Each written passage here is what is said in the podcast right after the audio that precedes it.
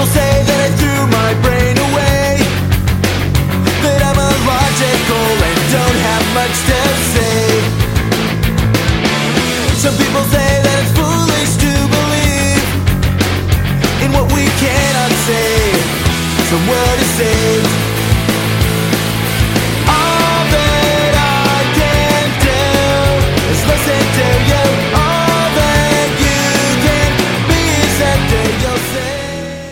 Well, thank you all again for joining us on this episode of the Freed Thinker podcast. As always, I'm your host, Tyler Vela. On this episode, I'm joined by my friend Colton Carlson uh, from some Facebook groups and some uh, different discussions uh, interacting with questions about Calvinism and the nature of the will and so on uh, and so forth. Uh, and he will be uh, joining me today to talk about an article that our mutual friend Tim Stratton wrote in response to us. So, uh, without further ado, let's uh, get on with getting on. So, uh, Colton, thank you for for joining us. How are you? I'm good, thank you. Well, uh, you know, some people don't know, but we we recorded this already about a week and a half ago, and because I'm awesome with technology, when I was converting the file, it overwrote the original file. So uh, that that that uh, two hours of what would have been the best podcast content in the world is is now the world will never know how fantastic that was. Uh, but here we are. We're re, we're re, we're reliving the dream. We're redoing it, um, and we are going to be uh, we're going to be discussing this article by Tim Stratton. But before we do that, uh, why don't you tell us a little bit about yourself and uh, and and how you got interested in these conversations? Yeah, so um, I'm, I'm a teacher, a math teacher, uh, and a philosophy teacher down around Phoenix, Arizona. And I've been doing it for a couple years. I really knew little to none um, anything really about philosophy uh, when I first started teaching it, and I was essentially self-taught. I'll hopefully um, have uh, get a master's, Lord willing, at Biola University in the uh, in the philosophy department. But that won't be for another couple of years. But um, I really got interested in the conversations uh, in our Facebook groups, and I started seeing a common denominator, and that was libertarian free will. If you're non-Calvinist, you're basically going to believe in libertarian free will, um, whether it be simple foreknowledge, Molinism, open theism, just basically classical Arminianism. They all basically necessitated or required a sense of incompatibilism or libertarian freedom um, or something of that, that sort. Right. And I, I started noticing, like, oh, well, um, I disagree with their theology, but it seems to be at a standstill, I think, at least for me. Uh, the biblical data, I know some Calvinists are gung ho about the biblical data and the theological systematic, but to me, I started seeing, like, okay, I I can see different interpretations for either, for both cases, to be honest. And that's just my own personal, like my own personal study. I see that. But with regards to the philosophy, I don't think that's the case. I, I don't see how you can wiggle out of uh, the hardened implications of incoherency at, in, at certain parts of libertarian freedom. So, with that said, I started digging into it more and more over the last year and a half, and it's been a great ride. Um, so, essentially, if libertarianism is false, that seems to me non Calvinism in general tends to be false. And um, really, the only uh, robust systematic doctrine uh, that's rooted in Orthodox history seems to be uh, Calvinism left standing. So that's kind of how I approach this topic, and I've, you know, paired off with Stratton on, on debates many, many times. So I am a good friend of his, and uh, he's a busy guy, but I hope he has the time to listen to this. So.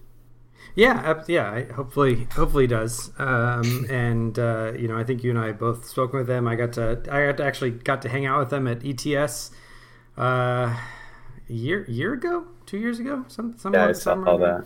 Um, so uh, good, really good guy, but uh, definitely um, some some areas where, where we disagree, and, and I and I agree with you that I think if, if libertarian uh, freedom is false, then um, then then love is impossible. No, I'm just kidding. Then, uh, then if, if it's false, then a lot of a lot of these views um, within kind of Christian soteriological views or anthropology just are just are necessarily false because they rely on it. So uh, we'll talk through we'll talk yeah. through some of those. So uh, the article that we're going to be we're going to be talking about though uh, there is a, a, Facebook group that you and I are both in, and I had posted uh, a question about uh, about freedom in heaven to to libertarians, um, and then in the subsequent discussion, you had gotten in a discussion with um, the the gentleman uh, Yoki, I think.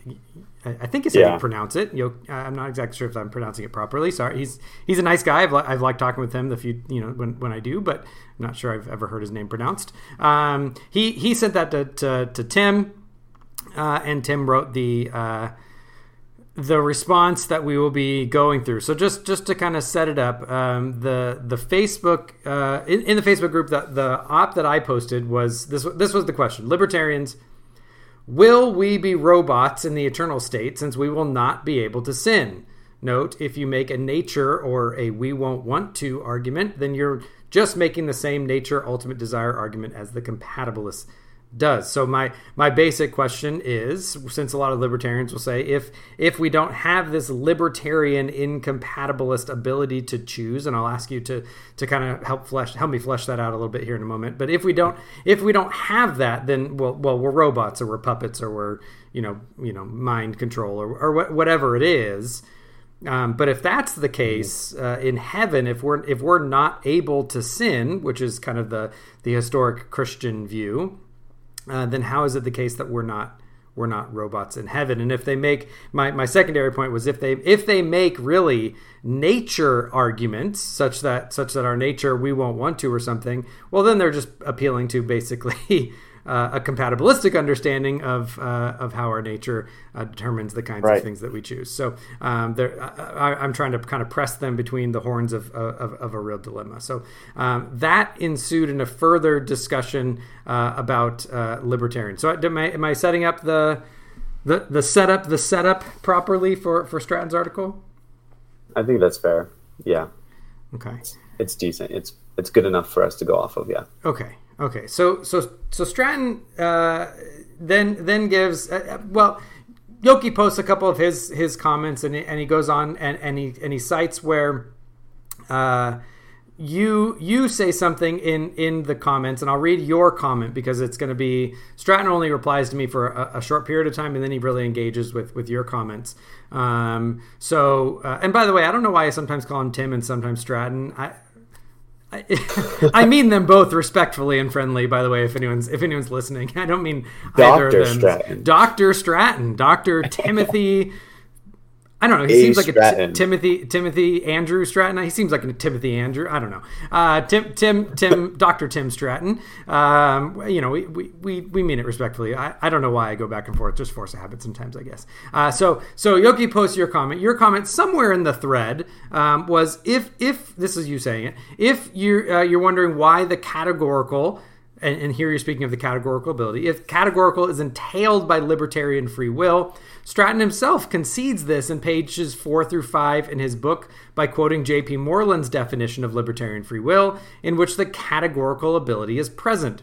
Also, in his philosophical chapter, Stratton uses the categorical all the time.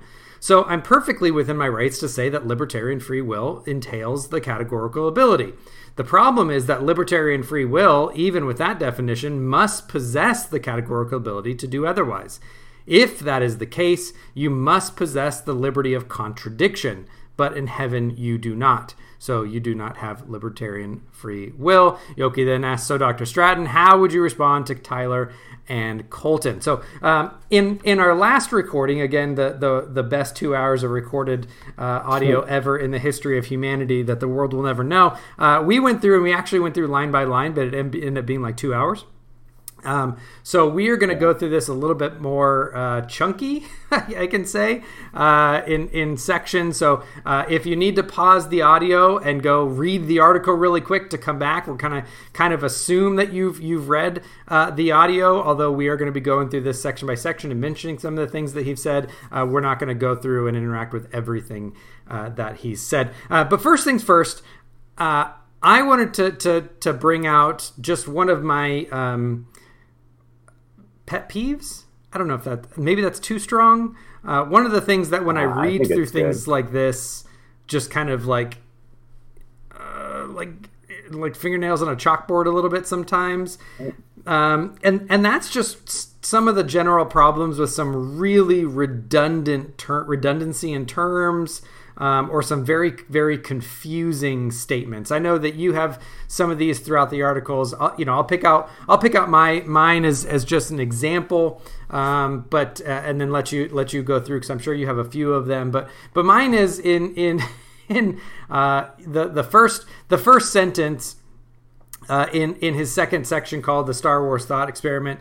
Uh, he he says. Uh, referring to to to our view um, that you know in my recent paper responding to a philosopher who believes this is this is referring to Guillaume Bignon by the way who believes that God exhaustively causally determines all things all the time um, LOL.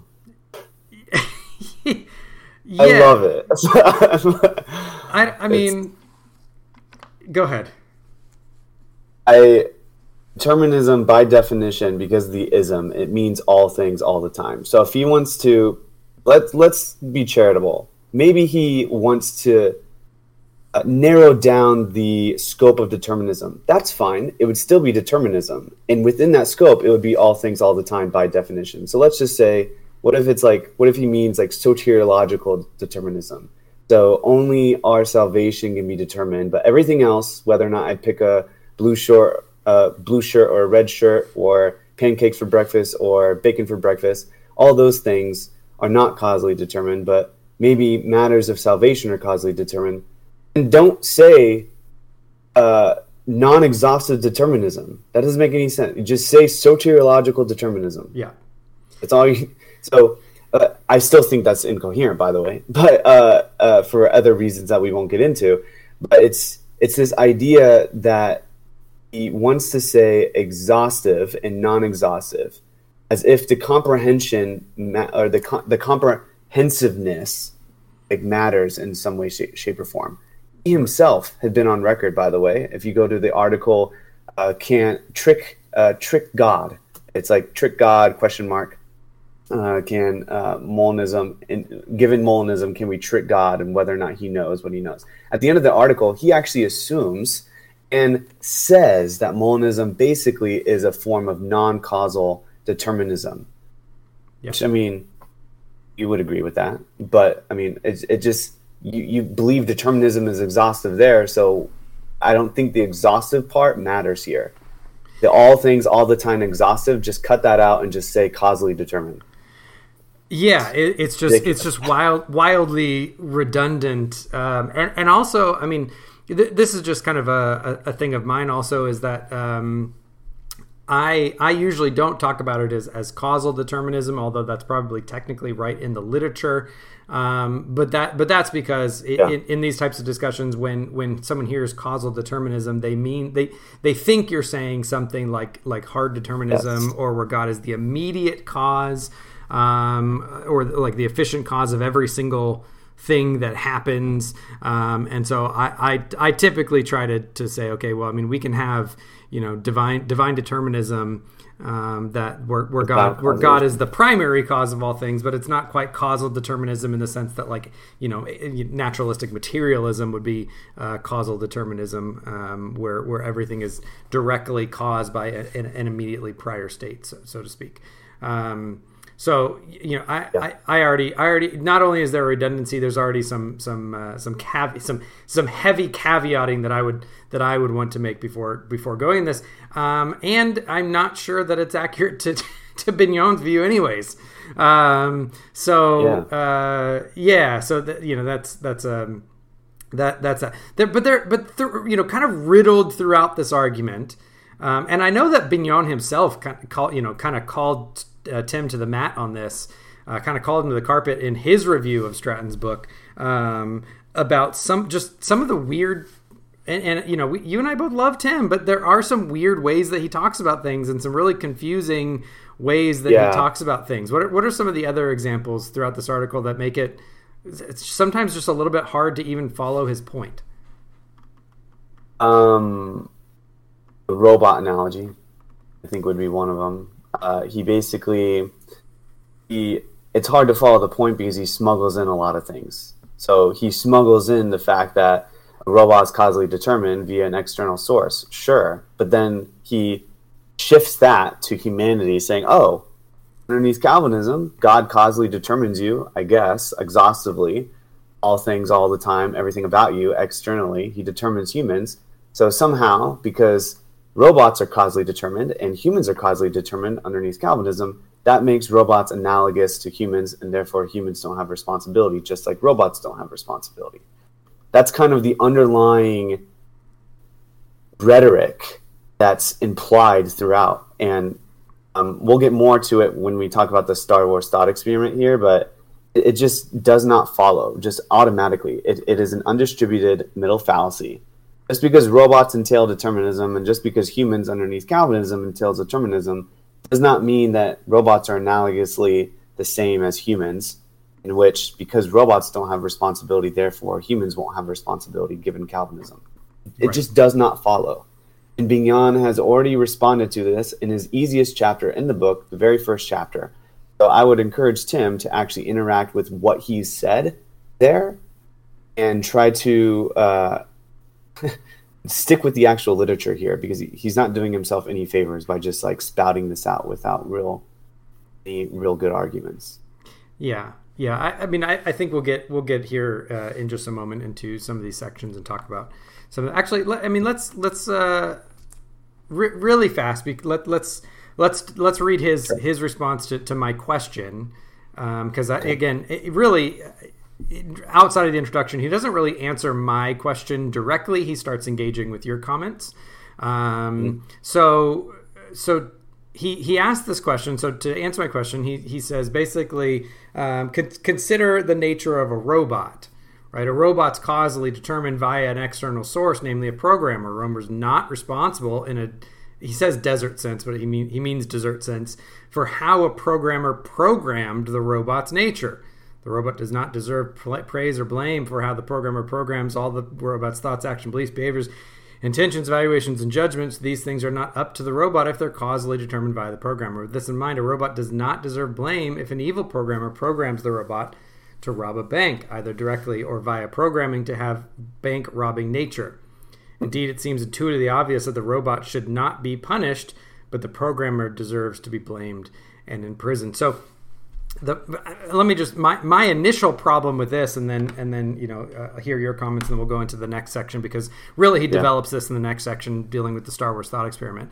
Um, but my my my main objection to this is he it's already disanalogous, right? It, we're, we're you're, you're it's already disanalogous to compare a robot which just isn't something that we consider to be a sufficiently you know free uh, agent with something like you know guidance control or reasons responsiveness to a person right? The, the instant you have a person and we're talking about these questions we already are talking about an agent. So so my, my big complaint whenever with, with this types of thing is it's okay well let's just start off with analogy that's disanalogous and that we all agree uh, doesn't have freedom to begin with, right? Well, well, when when we move the question to persons, we don't have that same agreement as a starting assumption. Um, whereas when we're looking at robots, we do, um, and so there there there are sufficient um, there there are, there are substantive differences that make it not analogous. Yeah, agreed. I uh, I would I would just add that the reason why they're disanalogous is because humans, even underneath Calvinism, who are determined, arguably have self consciousness. I mean, I think we would say, based off biblical data, we have self consciousness regardless of the theological system that we believe is most uh, correct in interpreting that data. Uh, and even more arguably, self consciousness is necessary for responsibility. Well, last time I checked, robots don't have self consciousness. Right. So it, it, I mean, I could just hear them like, "Isn't your self consciousness determined?" right? Uh, they they usually say something Right. along those lines. Um, I think that goes beyond the scope of this of this article, so I don't want to inch out too much. But that is an that is an important point of disanal- uh, disanalogy. Um, we have self consciousness, and the robot doesn't. The robot's agency via programming to rob this bank is through circumventing this this any agency that robot would have let's just say. Right. it's circumventing this identity of the robot. That's why you don't see the robot as a person because it, it doesn't have any agency to have a personhood. But in calvinism god doesn't circumvent our agency. He determines through our agency. And so the determining mechanism here matters That- it that's matters contrary to what stratton wants to try to argue.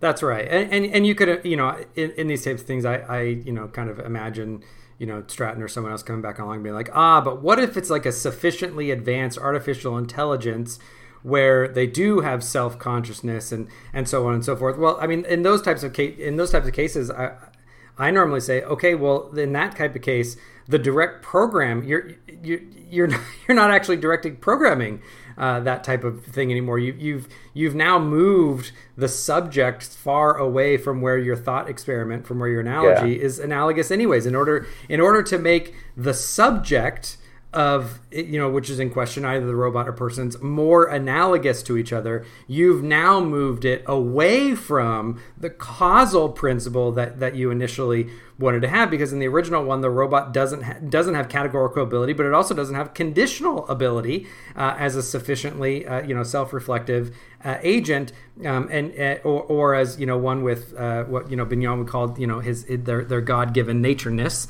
um, they they don't have that. And if you want to redefine the robot such that it has those things well now it's not clear that it isn't blameworthy or praiseworthy for its actions because if it is analogous and how it, it, it, it is receiving its nature to how God gives us its nature, then it's not clear that they're not actually free or, or blame or praiseworthy anymore. So the, the thing, the part of the analogy that you that that that Tim needs to do the heavy lifting for his criticism is precisely the thing in it that makes it not analogous to to our uh, our being you know free agents made in the image of God, uh, even under a compatibilist uh, understanding.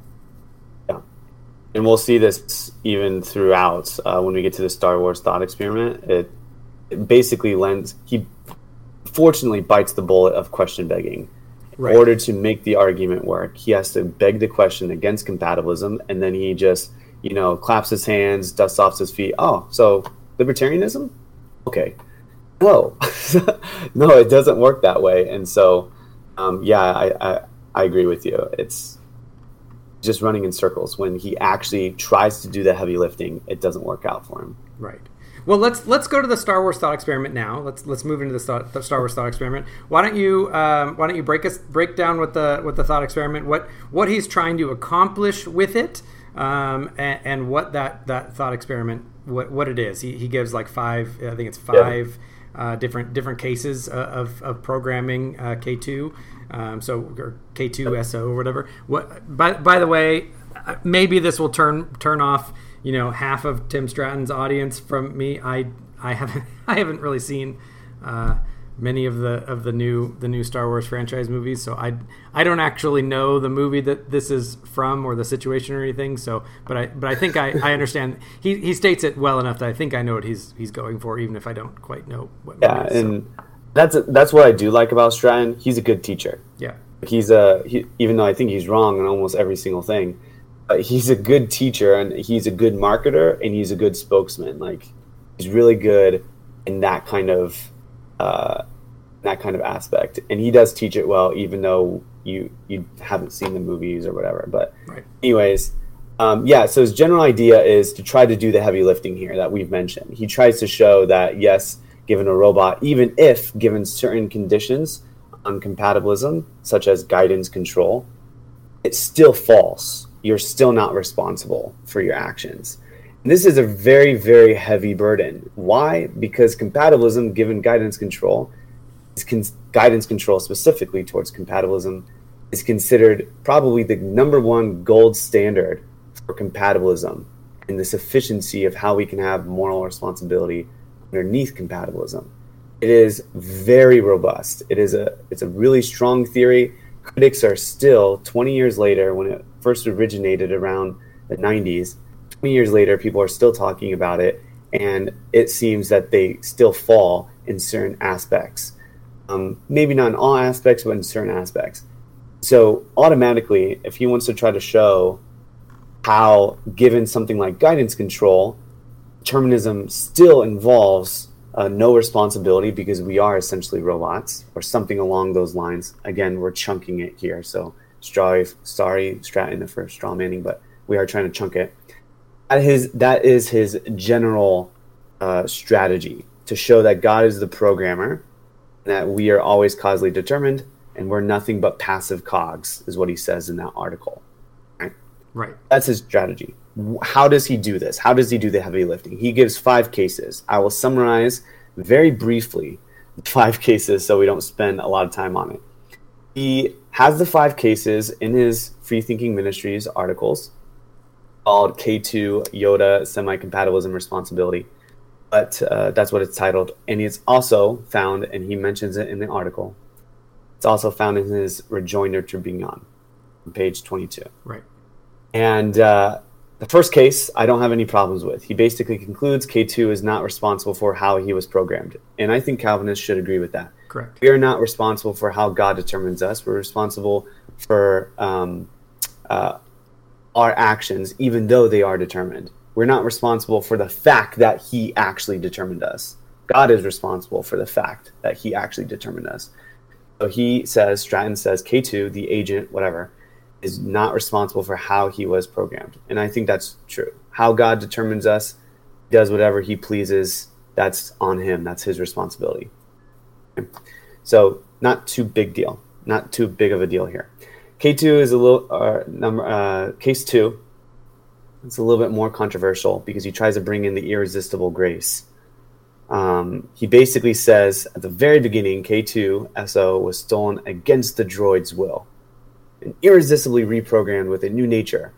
Now to always think, judge, and evaluate, choose, blah, blah, blah, with the goals according to the rebellion.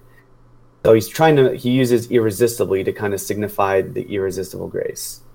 Automatically, he begs the question and says, against the droid's will. Why? Why is it against the droid's will? nowhere in Calvinistic literature, except for maybe Calvin's poor word choice in some aspects his predestination books and the institutes, does it semi allude to the fact that it, is possibly against the agent's will. Very overwhelmingly, in the whole Reformed Orthodox and tradition, contemporary and uh, modern, you get this idea of God determining through the agency, not against it this is just a complete misfire of question begging straw manning uh, on Stratton's part to assume that God irresistibly saves against someone's will. No, it's not against them. It's through a converging will, a converging inner, what I call uh, telos or teleological or goal oriented, a convergence of their will towards God's will where it such that it becomes irresistible and captivating for the agent to believe what they believe. So automatically, case, uh, case two, I think is is just just false. Uh, I, I, don't see uh, he misses that mark. Well, even, case three, even for case two, I mean, what what strikes me about this Yeah. is that when when we're talking about the the condition that that, that K two is in, um, when it talks about against the droid's will, well, I, I think I think the, the the purpose of one is precisely that we agree that K two doesn't have a will, right? Uh, that Oh, we, yeah. we Yeah, yeah. recognize that K two isn't isn't uh, isn't free in the sense of having a free will. So then when you get into case two, I don't even know what it means to say that it was stolen against the droids. What like if someone comes in and, and steals my toaster, it wasn't against my toaster's will, right? There, there's already there's already kind of this this um, this slow seeping of concepts, uh, kind of bleeding into to the progression of this thought experiment that I just think is unwarranted. Yeah, and just like what we said, the the disanalogous robot uh, when he tries to press it's analogous, but the robot being analogous to a human, um, and the, the like what we mentioned before, it, it is steeping. It's being smuggled into this thought experiment, and he's not doing the heavy lifting that he I guess, implicitly promises us. So, yeah, I agree. Um, case three. Case three.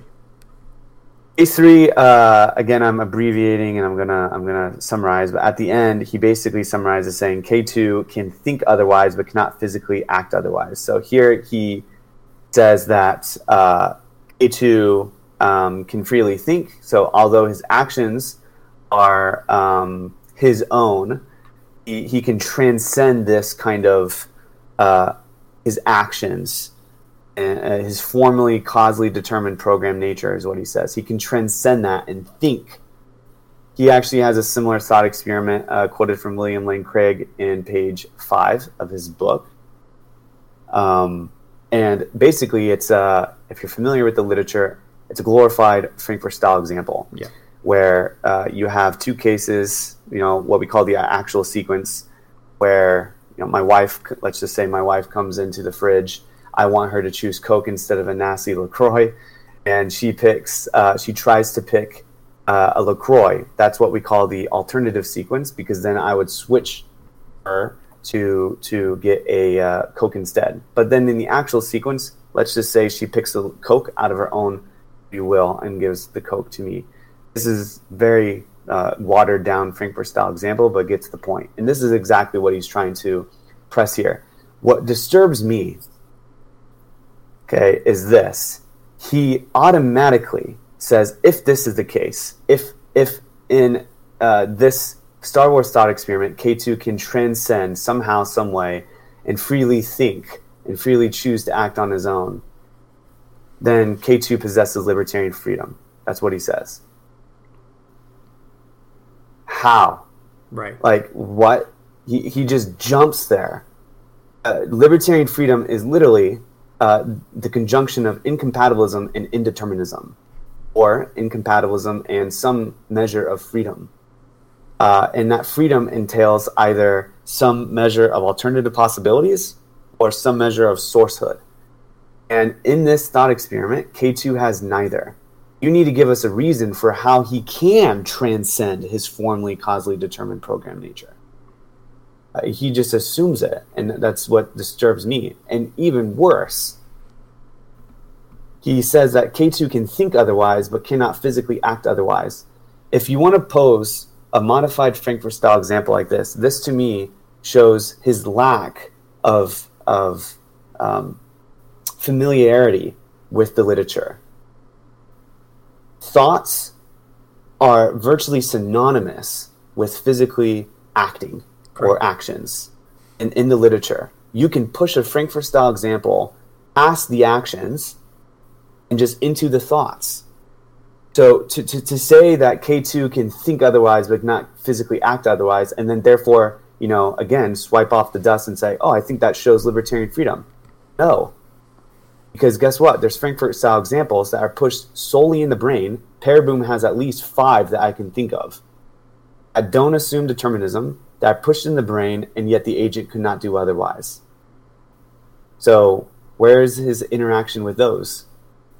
Yeah. It's- I mean, correct me if I'm wrong. I, I- I think he, I think he would just try to point us to his free thinking argument, which uh, I, I guarantee you and I would not find convincing, um, right? So, um, for, for for lots of reasons, but I think, but I think he would just say, well, you know, I've I've argued for this elsewhere. Um, that, Probably. that, if, that if you're able to freely think, then then you do just necessarily have libertarian freedom. I mean, I'm gonna I'm gonna have a couple of the you know my, my cheeky response to that is okay, but you know you you can't you can't if you're making an argument in one paper you can't substantiate it by arguments and appeals to something you've done somewhere else that isn't mentioned whatsoever in the paper that you're arguing for it in right? You, Yeah. you, you, just can't do that. You can't do that type of you know leap of reliance.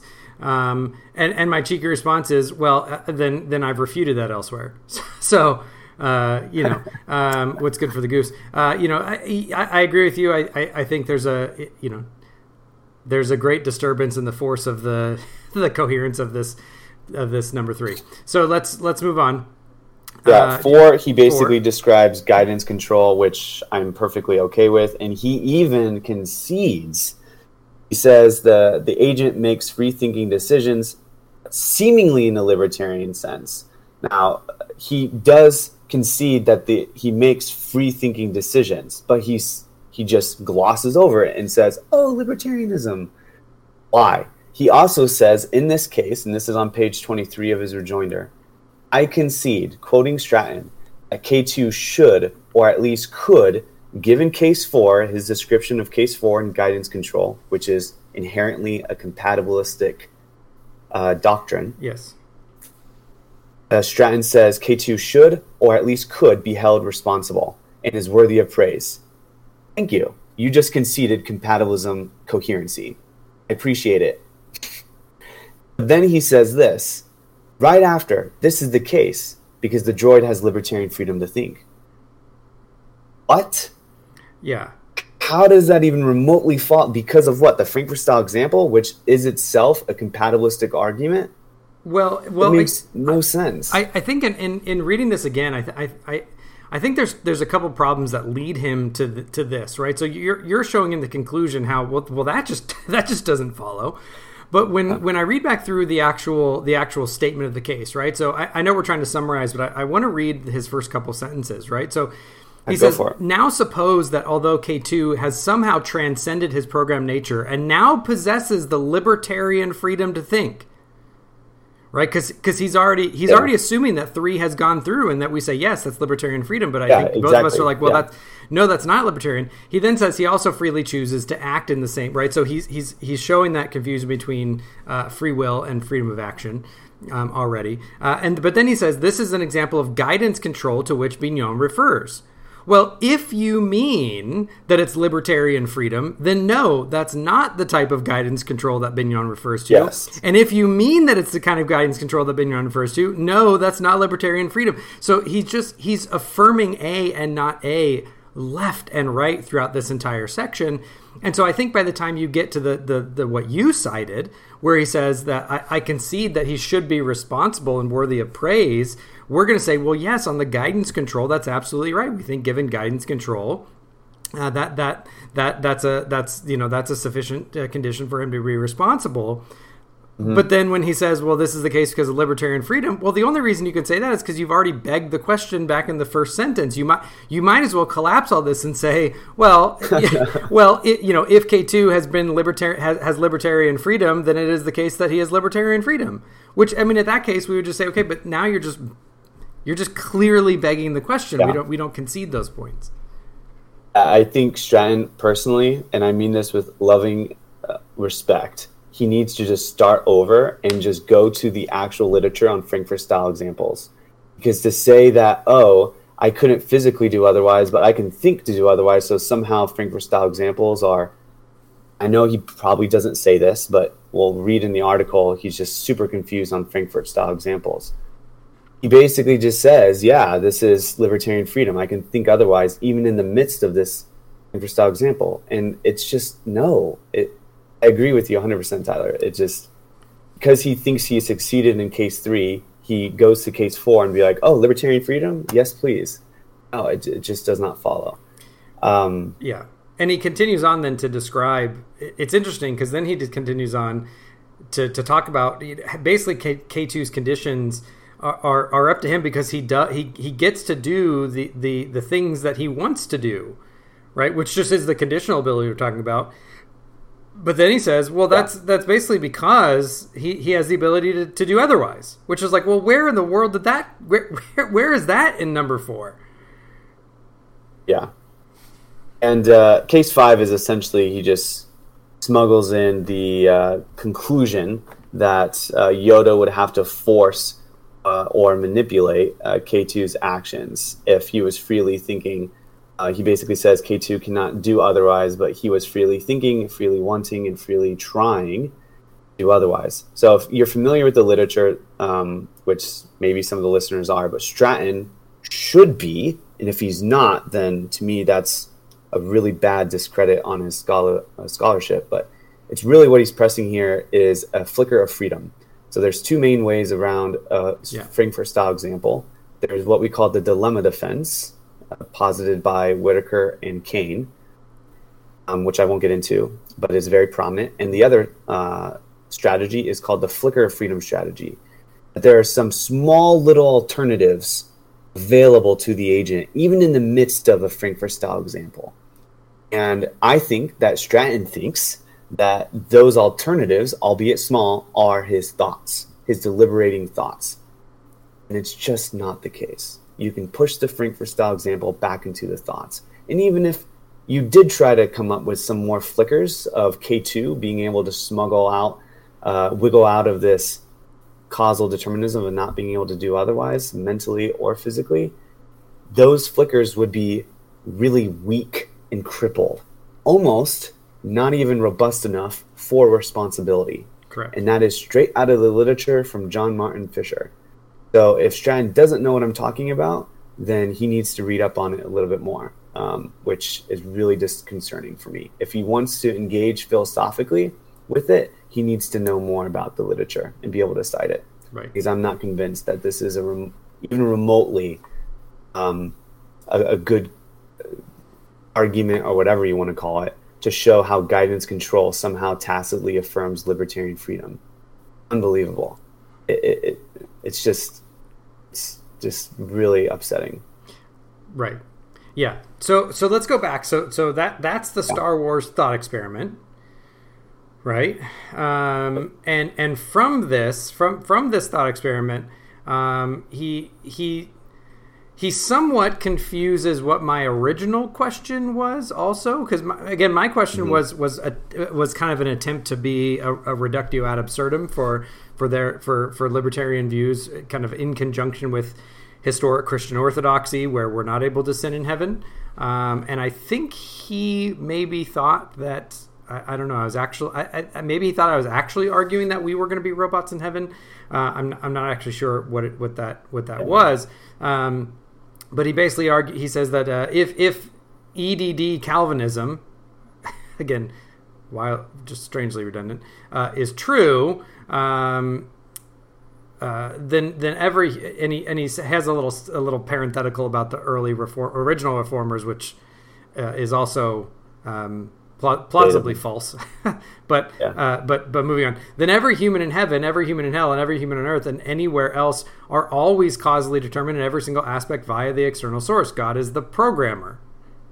Okay, that's true, right? So so the if but that's just because if if EDD is true, then EDD is true, right? It just it just Yeah. is to say that if EDD Calvinism is true, that is, if Calvinism entails exhaustive divine determinism, again, just divine determinism, um, then then it follows that everything everywhere is is exhaustively divinely determined.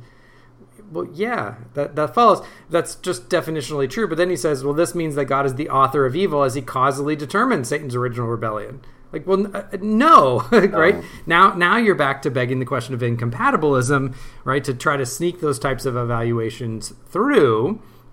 Um, uh, and then he says, if, if this view of humanity is not relevantly analogous to robots, it seems to make humans less than robots, nothing but passive cogs at the mercy of the deity of deception, right? Which is, I mean, just overly.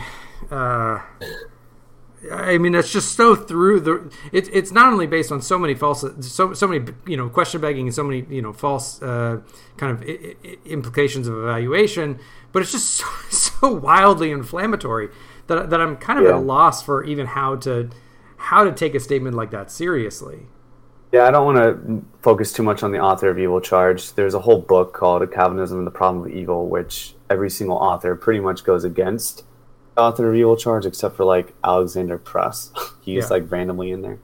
But, um, yeah, I, I, to me, it's just a non-starter. And I think we said that last time that when you say author of evil, God is the author of evil, given causal determinism or divine determinism or Calvinistic determinism, it's really a, a non-starter for us Calvinists because you're never clear. Right. And even if you are clear, you're probably quite, you're more than likely begging the question somewhere. And it's on false, like you said, false assumptions already made. So he Right. doesn't give us, you know, he doesn't give us really any evidence for that. So I'm just going to dismiss it without any evidence. And I think that's fine. Yeah, I think that I think that's good. Um, anything else? Be I mean, he has another he has another couple of cheeky comments and begging the question in that in that section. But any any any other uh, comments on the Star Wars thought experiments and, and robots before we before we go on? No, I think we, I think we hit it. Um, I would like to go to the other sections Okay. and Okay. If he So wants to respond to it, then he can respond. So next he brings up the, the his his three circles um, model. Um, I, I I have to say the last time we recorded, I, I I said that I wasn't quite clear on why this was here. Um, I went reread it again, reread the three circles model. I, I think I read the 3 circles two or three times. I'm still not clear why this is here uh, in in this. I, again, you know. Uh, you know, I, I think last time you, you were able to, to give like one or two little tie-ins, but I'm, I'm not sure that you were entirely clear what it does. I mean, we understand what it says, but last time I don't think either of us were clear on exactly how it moves his argument along. Um, So I, I don't know if you've been able to reflect on that on that more. About, I mean, Yeah, I- about that. I think uh, being charitable to Stratton, I think there he's just trying to posit some logical cases in which we could have libertarian freedom in heaven. Um, so he gives, uh, and we on the Facebook post, we actually respond, or at least I do, respond to the magnet analogy. Um, he also uh, gives this model. So I think he's just giving logically possible models in which we could have libertarian freedom in heaven while still having no causal strings. Um, I think that's the general gist. It's kind of just an odd placement. So personally, I would rather just you know at the end of this section skip to his conclusion and uh, go from there. If he really does see like, oh, this is important, you totally missed the point. Well, then I would personally invite him to uh, tell us what are we missing. Um, why is it so pertinent to your overall uh, objective here in this article? Because we just don't see it. So yeah, I would Yeah. agree with you. Yeah, I mean, uh, especially because the three circles kind of are, are, are meant to explain why they're suffering, um, and and how God could Yeah. have like morally sufficient reasons for allowing suffering to bring about some greater good. I'm just not sure that that really explains anything about the, the nature of freedom that, that the question about heaven gets to. So, um, are, are you pretty? Like, so you know, Tim, if you're listening to this, we, I, I mean, we, we've been we've been reading this. Uh, you know, I, I think we probably both read through this a few times. We read through those a couple times, and you know, we're, we're not. I don't want to. I don't want to straw man you or like misrepresent it uh, or anything like that. So I, I, I'd rather just kind of move past it because I, I, I just I don't know what it does for the argument. Um, to to be honest, um, I I could give some some reasons why I think I, I have problems with that argument. I did I did actually Yeah. release an episode between our first recording and this one where I talk about some of the problems of libertarian free will as a theodicy, um, and so some of those would would also be why I find this kind of the the three circles um, not that helpful um, already, but I also don't think it does anything to establish libertarian freedom. Um, so I just, I, I just, I don't know. I just, I just don't know. Sorry, sorry, Tim. I just, I just don't know. I don't. Colton, you have anything else for that? Yeah, I just um, just reading through some of what he says is I, I want to respond to it. it. It's just it's kind of choppy. So um, tries to make a distinction between our causal determinism or divine determinism and his libertarianism, and he says like nothing in heaven is causally determining its citizens to rebel, yada yada yada, and you know we we just won't want to sin, um, stuff like that. But I think it ultimately misses the mark of what you are actually trying to argue for. So yeah, I, am okay with just going on to the next part. Okay, so the next the next section is called uh, compatibilism rebranded, um, and in this he he really he, you know he he really wants to try to take you to task. I think um, initially for for trying to define or say that um, libertarian freedom just necessarily entails categorical ability. So um, why don't you kind of walk through what his point in this section is, and then and then give some of your initial thoughts. Yeah, so his point is essentially to argue that it's not compatible and rebranded in heaven because essentially he's been on record, uh, either in articles or in personal correspondence, to say that in heaven we will have the ability to sin. It's just the case that we won't want to sin, or why would we sin? Because he says sin is stupid. And he quotes Clay Jones sometimes for saying that sin is stupid. So we will be using our momentary aff- afflictions on on uh, earth and then when we are in heaven we're like we're like oh yeah that was awful so why would i ever want to do that sin is dumb i won't want to do it even though we could do it uh, I guess categorically is what he wants to say, but we just won't want to do it. And so that's his general, I think, idea. And he tries to use a magnet analogy um, earlier, and he quote he links it in there. And I attack that analogy, saying that it is simply compatibilism, uh, because we are going to be drawn to God, and that is literally compatibilism. We are drawn uh, necessarily through certain conditions, given certain conditions, right? And um, yeah, that's compatibilism. And he says this also misses the mark. The uh, magnet analogy that I've offered is not an irresistible drawing, as it were. Um, to me, that doesn't make any sense because a magnet is irresistibly drawing things. So, I mean, am, am I lost? Because Uh, no, yeah, I mean, Um, if if if I put that's what it means. if, So, if, if, if I put a magnet with you know kind of sufficient enough strength to draw a piece of metal, um, it, it will be you know irresistibly drawing that piece of metal unless there's some Yeah. there's some force acting against it. Uh, he he clarifies though, and I'm thankful he clarifies. It requires humans making a free, intentional, knowledge-based choice, crossing the line of uh, no return, a point of no return. So, although citizens of heaven will be causally determined not to sin, let's just say, um, they will still be required. Uh, they s- they still required libertarian freedom to cross the line. So, this is essentially uh, Kevin Timpe and um, Timothy Pawl's view Right. um, where they had it's called virtue libertarianism, where they had to have some sort of incompatibilistic free will on Earth in order to, um, in order to achieve. I don't want to say achieve, but for lack of better words, basically have or possess this uh, better sense of freedom in heaven. But in other words, they still required libertarian freedom at some point. That's fine. I'm not going to have any quibbles on it. Although I think it's false, and I think Stephen Cohen has given adequate responses to their view. Um, you can search um, Faith and Philosophy journal articles for that. But uh, he does clarify that's not his view, and that's his just his fallback position. And I think his fallback position is false, given Stephen Cohen's responses. Right. So um, I don't want to get too much into that because he does concede that it's just one possible model. Well, best. I, you know, So- I, I think that I would I would like to bring that up because it. I, the, one of one of the things that I find uh, interesting in these types of discussions is where someone is willing to, um, you know, kind of kind of throw out. Well, there's this one random possible thing that someone had said somewhere once that might that might be you know possibility. It's kind of it's kind of like the what you know what Braxton Hunter calls you know pinhole thinking of like T jump, where it's like, well, if I can kind of get through this one little pinhole of a possible alternative explanation, but we have no good really reason to think of it. So I have I have Yeah. some I have some major problems with with this view. So some of them biblical and some of them kind of an internal critique. Um, and and that is, you know the the biblical one as well. I mean it seems bizarre, right? They, they would say they, they typically would say, well, libertarian freedom is the most free that you can be, right? Such so, so um, it seems weird to say that we we are we are free in in our in our kind of fallen state. Um, but that we become less free in the in the eternal state where we're glorified, right? So so it's like somehow we're we're we are more free the less that we're in Christ.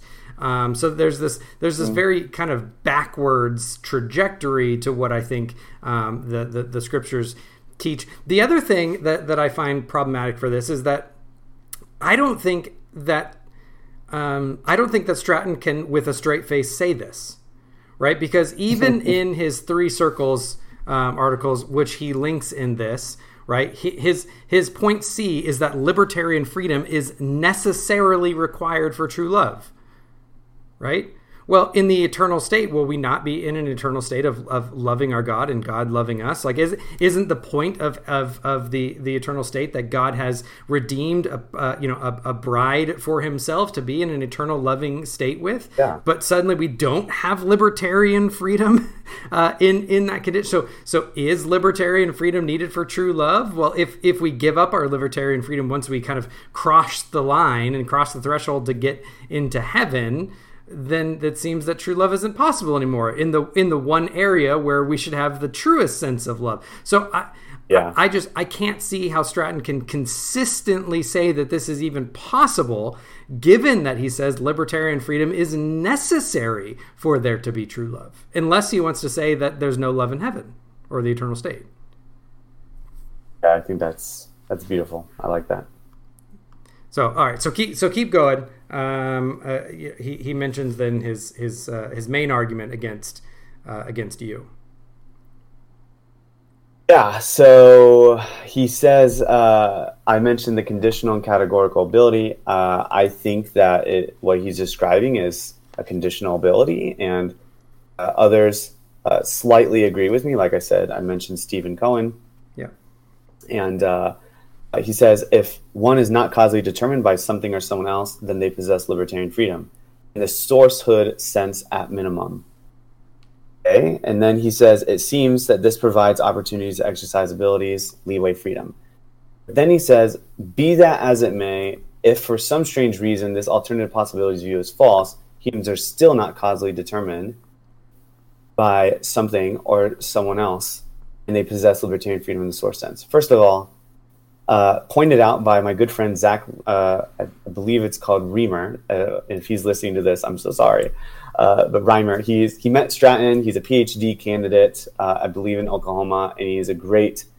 He's studying free will as well. He's awesome, and he pointed this out to me. It's just a straight up Motte and Bailey fallacy. So when one view is pressed, the Motte, which is the the more strong view of it, so the categorical, the alternative possibilities condition of libertarian freedom. When one view is pressed, you retreat to the the lesser view, the harder the harder to refute view, Right. which is the Bailey. And he does this all the time. So he's like, oh, be that as it may, for some strange reason, this alternative view is false. Humans still are not causally determined because they have the source sense. Not only does Tim Stratton even argue that, his own definition of libertarian freedom cannot even affirm it. Right. So his own definition, as argued from his rejoinder on page two, he literally says he argues for the stronger, the Motte, version of libertarian freedoms, which is what in the literature is called the leeway categorical ability, alternative possibilities condition. And that condition, he says, is built in to his definition of libertarian freedom. His definition of libertarian freedom, I just know it by memory because I've quoted it so many times. It's not on the actual article. Libertarian freedom is the ability, the categorical ability, to choose among a range of options which are consider, considered consistent or compatible with one's nature. So, libertarian freedom is the categorical ability to choose among a range of options, each of which is considered to be consistent or compatible with one's nature. He argues that in his philosophical chapter. It literally says libertarian freedom is equals either necessary necessary and sufficient condition for what? The categorical ability. And then he wants to say, oh, when I press that, and then he's like, oh, no, no, for some strange reason, this alternative possibility view is false. Humans are still not causally determined. It doesn't make any sense to me. Right. How, how, like, you're just retreating. You're moving the goalposts. It is literally special pleading. I kicked it in the, I kicked the soccer ball in the, the goals, and then he's like, no, no, it's actually over here. You really have to defeat sourcehood. It's not just the case that you have to defeat categorical ability. Don't you know? You actually need to defeat sourcehood it's- and again, I say this respectfully.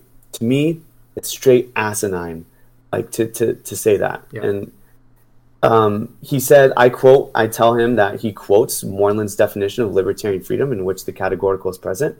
And he says, offering another person's view of libertarian freedom is not conceding anything. But I like to note this, and this is from his book. One of the four points that Moreland quotes on page five of his book is this P has the categorical ability to refrain from exerting his or her power to bring about E, event E. What does Stratton do? Nothing causally determines P to not do otherwise. So to me, I'm like, I don't know, this just seems kind of disingenuous. Why put in brackets and clarify the view that you're quoting if you don't necessarily agree with it? Right. Why? Like, just for a general overview, I guess? But then just be clear. So he says, I made it clear in my book multiple times elsewhere that sourcehood freedom is all that's necessary. Sure, but I'm telling you it's incoherent. So you should know better, Stratton. He says I should know better, which I think is hilarious. He should know better. On page four, he says that yes, sourcehood is all that's necessary, but then on his philosophical chapter, he says libertarian freedom is the categorical ability to do which is according, uh, or that which uh, you have a consistent range of options with, and it's also compatible with your with your nature. He agrees that's the category, especially for uh, you know free thinking. So when I say yeah, libertarian freedom, given that definition entails the categorical, he tells me I'm not within my rights to say that, and that he's being misrepresented and being strawman and attacked instead of his position. I'm quoting you your own definition, Stratton, your own definition. What more do you want? Right. So he says, uh, I do think humans occasionally possess opportunities to exercise a categorical ability to think otherwise. Yeah.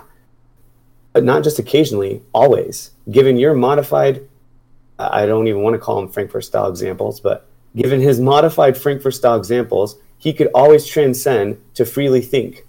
Right? He could always transcend to freely think. Right. So thinking, it seems, always be present, that you can exhaustively, freely think and have the libertarian freedom uh, to do otherwise, categorically do otherwise. And, and to just basically say, no, no, no, sourcehood, fallacy. You're, you're just special pleading all over there, all over the place. Um, do you have anything to say before?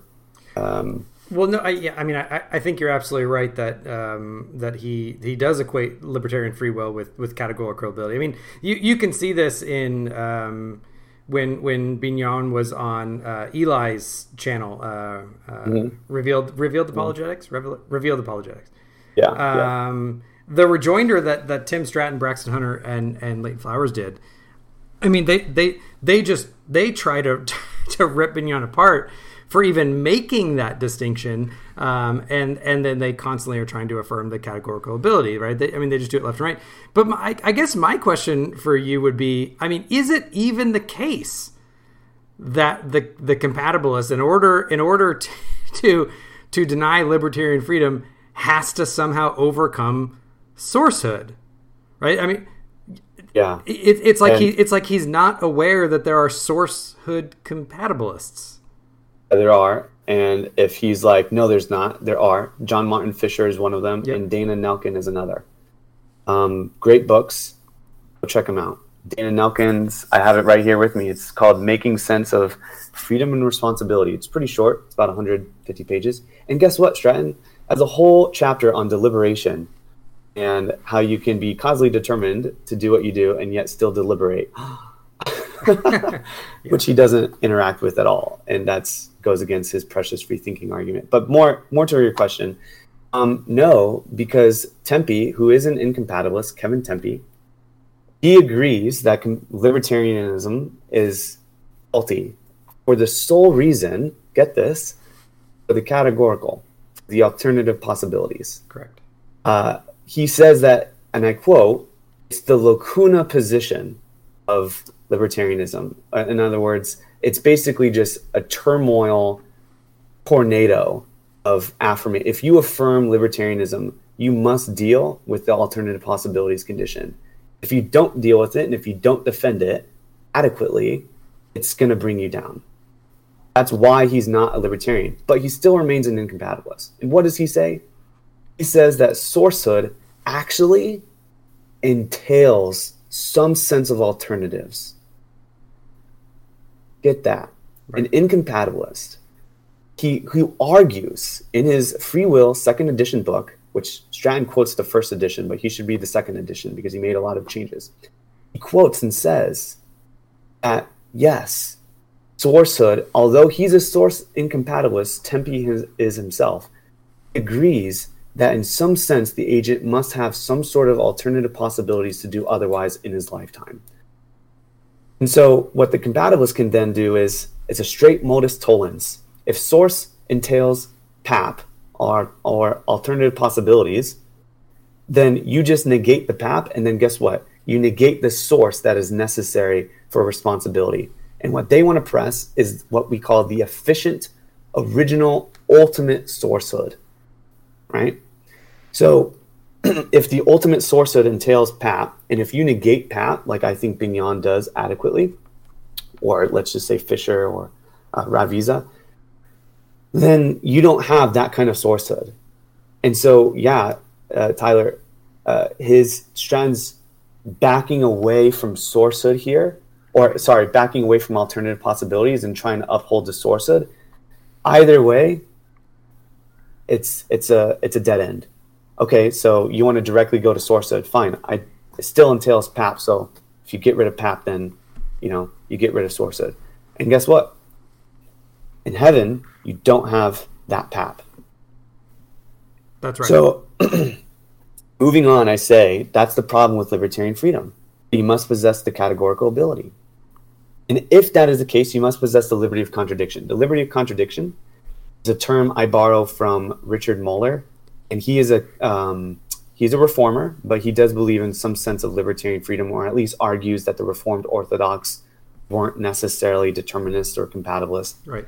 and um, and that's fine. I'm not gonna quibble on that, but I borrow the term liberty of contradiction. So basically, what it means is A and not A. So the liberty of contrariety is A, B, C, D. I can choose between A, I can choose between B, I can choose between C categorically. And then the liberty of contradiction is I can choose between A and not A categorically. And uh, in heaven, we don't have the A and not A. Why? Because we don't have sin we can only choose between righteous options. So Right. in heaven, we cannot choose the contradiction of righteous options, which is sin. I cannot choose the contradiction to sin in heaven. In other words, I just I can't sin. I can't even choose to sin in heaven. I can only do righteous actions. So right. Which which if- which which causes a problem for for you know libertarian and, and incompatibilists because Yes. not only do you not have the, the the ability to do otherwise in the sense of liberty of contradiction, um, but now now you're getting into to, to questions of well it, if I can only do good things, am I praiseworthy? Right? Why am why am I why am I praiseworthy for doing good things if I could only Yeah. do good? Th- right? So on, at least on, you know on on their view where they're going to say, well, you know, you're you're not praiseworthy if because you're not praiseworthy if you couldn't choose otherwise, right? That's how they try to get around that. That's try try to push the objection. But then if they want to grant, well, you you you know you have uh, you have no liberty of contradiction. You can only choose from from good options. It's not clear that that's that that really is morally significant freedom. Uh, Yes, uh, yes, given, exactly. Given And- given, and given it- their views, given their view. in my yeah in my response to tim stratton uh, i have a section called responsibility ability and alternatives and i try to logically show based off set theory and mathematics and venn diagrams it's it's colorful it's great and i can share it with you sometime but Okay, uh, yeah. i try to logically show that given the liberty of what we consider contrariety like he wants to choose between just good options you know righteous one righteous two righteous three heaven and then given the um, liberty of contradiction i show that the liberty of contrariety entails the liberty of contradiction. In other words in order for you to be morally responsible given libertarianism what makes something robust alternatives robust is the contradiction for you to avoid sin or not Right. for you to do other than righteousness. And if he disagrees with that, so many times in his book, he says you should be able to love God and not love God. Uh, that is, correct me if I'm wrong, Tyler. Is that a contradiction? Yeah. That's the liberty of contradiction. Right. Uh, You can love God and not love God. Right. So he even affirms this. And in he- we're saying in heaven, you don't have that. So why do you need it on earth? That's right. God doesn't even have it. So, and he's ultimately free. Why do we need it? Right. Yeah, I mean That's what we're trying to show. It's not the case. I mean, I say this all the time. Again, we, we already talked about his statement that you know uh, libertarian freedom is necessary for true love.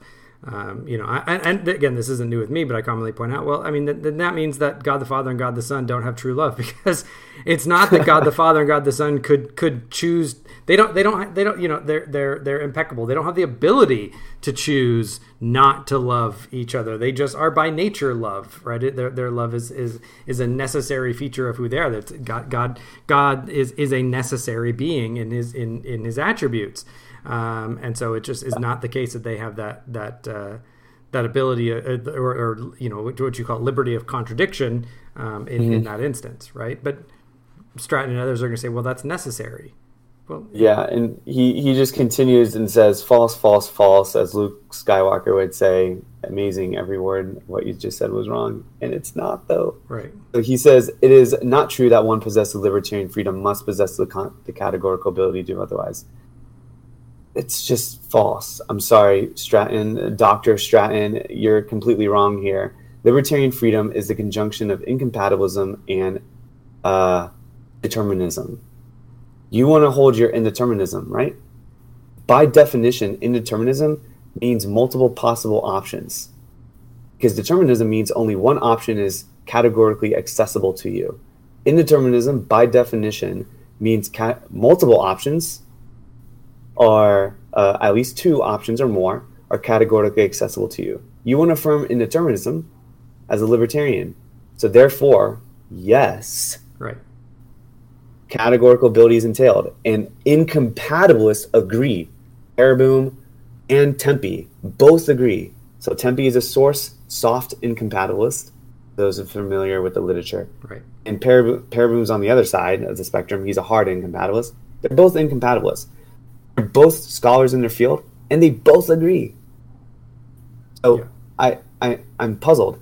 He gives, and this is at the end, and yeah, Tyler, this is just really just upsetting. Uh, just well, reading before it again, you before you go to this really upsetting part, I, I just want to hash out one thing that you said, um, which which is that. Um, uh, I, I, think we can demonstrate a little bit more strongly that indeterminism just entails you, you said it a couple times but i think we can show that it entails alternative possibilities. Because it's me it doesn't mean anything to say that c is indeterminate with respect to e. Right? What it means is c is indeterminate with respect to e or not e.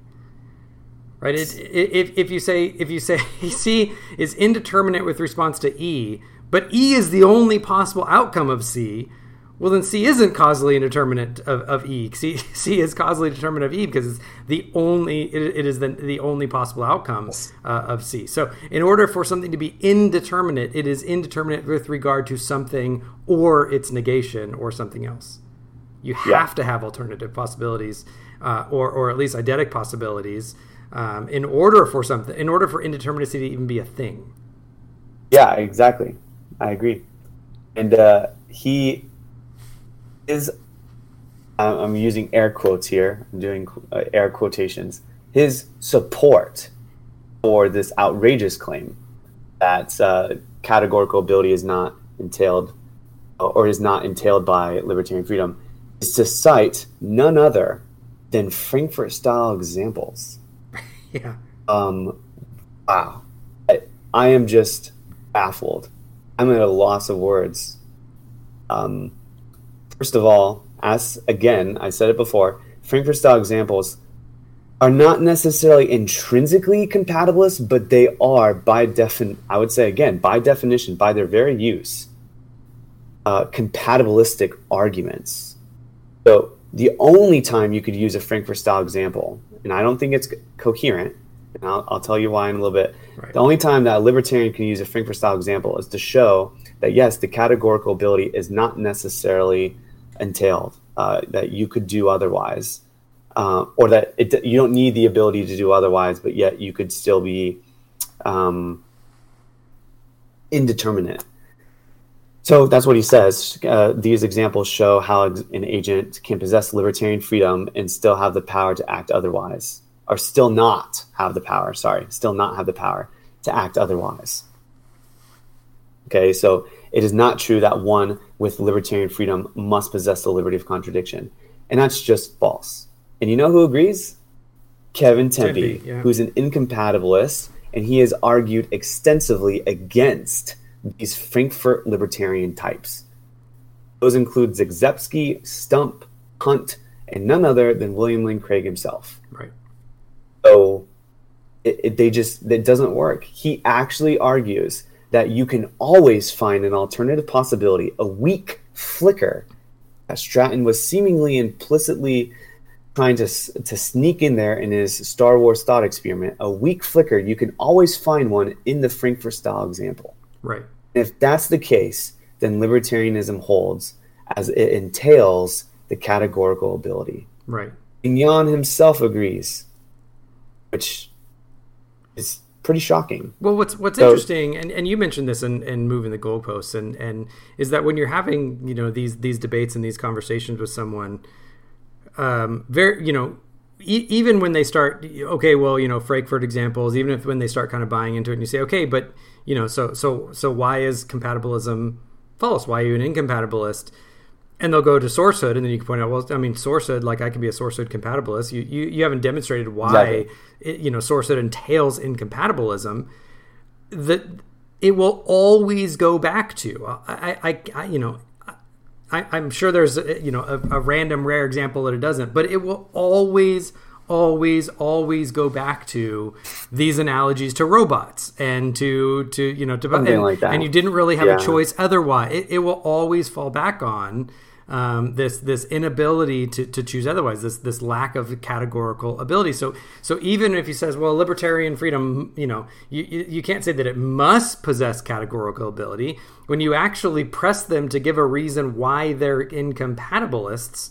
Uh, you know, I, I mean, I would I would push even Timpe and others on this. When you push why they're incompatibilists, it almost always goes back to you know when push comes to shove 10 you know 10 yards upriver to to a lack of categorical ability Yeah, and I agree, and that's why I don't agree with Timpe ultimately because at least he's honest though with his position that even his own position does entail category, uh, the categorical does entail some sort of alternatives. right He just doesn't see them as robust. So at least he has the uh, intellectual honesty of saying that yes, you're right. It sourcehood entails some sort of alternatives, but those alternatives are weak.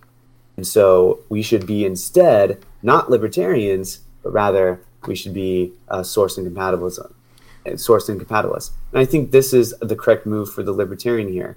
But because of the free thinking argument and because of his definition of altern- of, of libertarian freedom, Tim's kind of stuck with this leeway ability here right uh, ironically. Um, it it's just it's really upsetting to, to to see to me if he wants to posit the Frankfurt style examples here. It's it's just so ugh, right it's Yeah, just so I- gross. and I would just go back like, to- it's gross. it is it is a little bit i mean i would go back to timpe and then say you know well i mean you know a, a, someone who holds to a conditional ability could say that that uh, that sourcehood entails you know other other possibilities in the conditional sense. Right? So so so you you know you need to actually argue why sourcehood entails these kind of categorical alternatives right? It- and not you know because Yes. if, because if it entails conditional you know uh, alternatives then it's perfectly compatible with the term it, you know it could just be a perfectly fine compat that's not necessarily the position i hold but that that's you're now you're now completely opening the door to to compatibilism i mean this is this is a, a lot of you know uh, fischer and ravizza's uh, criticisms of other views and bignon's criticisms of other views um, which, which is just that when when pressed to give examples of their principle at work in order to give robust examples what they describe actually is just conditional alternatives um, not Exactly. actual categorical alternatives while they're at the same time trying to say well you know it does entail these other these other categoricals but then to give examples that work they just give conditional ones which we say great we agree with that those that but that's but that's conditional ability that's not categorical ability So he concludes saying it's just logically consistent to affirm that one can possess the categorical ability to sin and or not to sin for eternity and never freely choose to sin. And no, it, it's not. Because what you're doing is positing the, the conditional ways.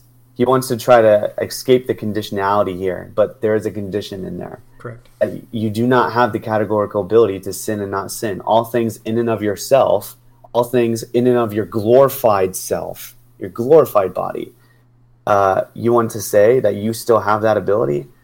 No, that's not the categorical anymore. It's now the conditional. That's correct. We've been affirming all along. So thanks. I appreciate it. Yeah. Yeah, and then uh, he, you know he wraps up and he says, "But even if I'm wrong about the broad abilities and opportunities, we are still not causally determined like robots, but some by something or someone else. I mean, we agree you're not causally determined like robots. That, that's fine. so cool. Thus, the view I offered is far different than a compatibilistic view that assumes that we are exhaustively causally determined by God. Well, no, it doesn't, right? So we we agree with the initial statement. We're not causally determined like robots. Um, but we don't think that therefore your view follow right that that that's that's that old that's that old error you know a, a lot of provisionists will do this uh, you know just to, you know to, to take a shot at provisionists uh, they'll, they'll say things like well you know calvinism is false for a b and c reason therefore my position is proven true well, no, that's not. Even if Calvinism is false, it doesn't follow that provisionism is true, right? So, so even if even even that we aren't causally determined like robots, um, it doesn't follow then that the, the the position that he offered is wildly different than compatibilism, uh, or, or or that libertarian freedom is true. So that that just doesn't that that sentence just doesn't even logically follow. Uh, and he ends with stay stay reasonable, um, his normal sign out, and I would say stay reasons responsive. Yes. So. Love it. All right, cool. Well, uh, did you have any other any other thoughts or comments that uh, we didn't quite get to about about the article? No, I just um, loved him. He's a good brother in Christ. Uh, I just, I know it's cliche, but I, uh, he is wrong in many areas. Um, he's fighting the good fight, and that's all. Personally, for me, all I can ask for a brother. So we'll continue and uh, sh- you know sharpen iron, I guess, together. But um, I think he really lacked it in this in this article here. Yeah, I I, I, I agree. All right. Well, thank you again uh, for joining, Colton. I appreciate uh, your discussion. We'll have to have you again uh, on here talking about uh, some some other topics that uh, our audience might find find interesting. Sure. Thank you for having me. Appreciate yeah, it. absolutely. And hey, uh, I, I'm actually um, uh, I'm, I'm in the process of trying to find some some people. Um, I, I'm doing a review on the the YouTube channel, more on the apologetics side of the ministry, um, going through and responding to John Loftus's book, um, again the case against miracles. Um, I'm not very far in. I actually I'm I'm, I'm going to hopefully record this weekend uh, on, on chapter one. I've gotten through the, the preface and the introduction, but uh, on, on chapter one. Uh, but if but if you want to, I can I can send you over that. And if you want to be one of the uh, the respondents on the YouTube channel, be on video so everyone can uh, see your face. Uh, we can we can get you that so you can you can be one of the uh, the people to be in. I'm trying to get uh, you know kind of a different person to discuss uh, a chapter with me for every chapter. Yeah, just let me know. All right, I'd love to. All right. Well, thank you again for joining. If anyone wants to uh, to find out more of uh, you know hear you on any, any other shows or anything you've written or anything, where can can, can people find you anywhere? Yeah, so I'm in the free free thinking discussion. Um, I believe I'm part a member there. Yep. In other um, private Facebook groups uh, that, but they're public, so you can um, public as in you can you know um, send in your questions and answer the questions and go into it. So I am on debating theology Facebook group, um, Soteriology 101, which is Leighton Flowers group. So I'll be on there just here and there. I am currently in uh, the process of writing a massive response to Stratton, as I mentioned, and it is big. Uh, cheekily, it's titled "A Brief Philosophical and Dialectical Inquiry on Mere Molinism," which is what you know Stratton affirms. And right now, it's about at 110 pages. So um, hopefully, I'll have that done by the end of the summer, and then I will post it as a PDF if anyone is interested in reading that. Awesome.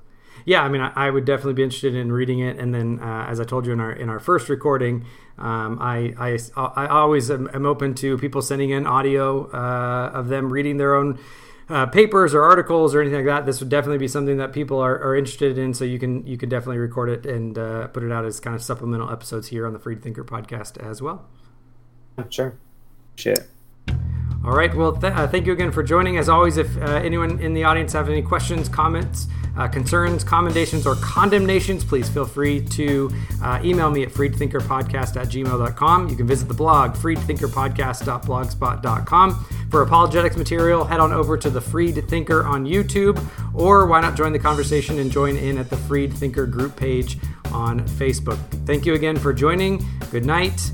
God bless and stay reasons responsive.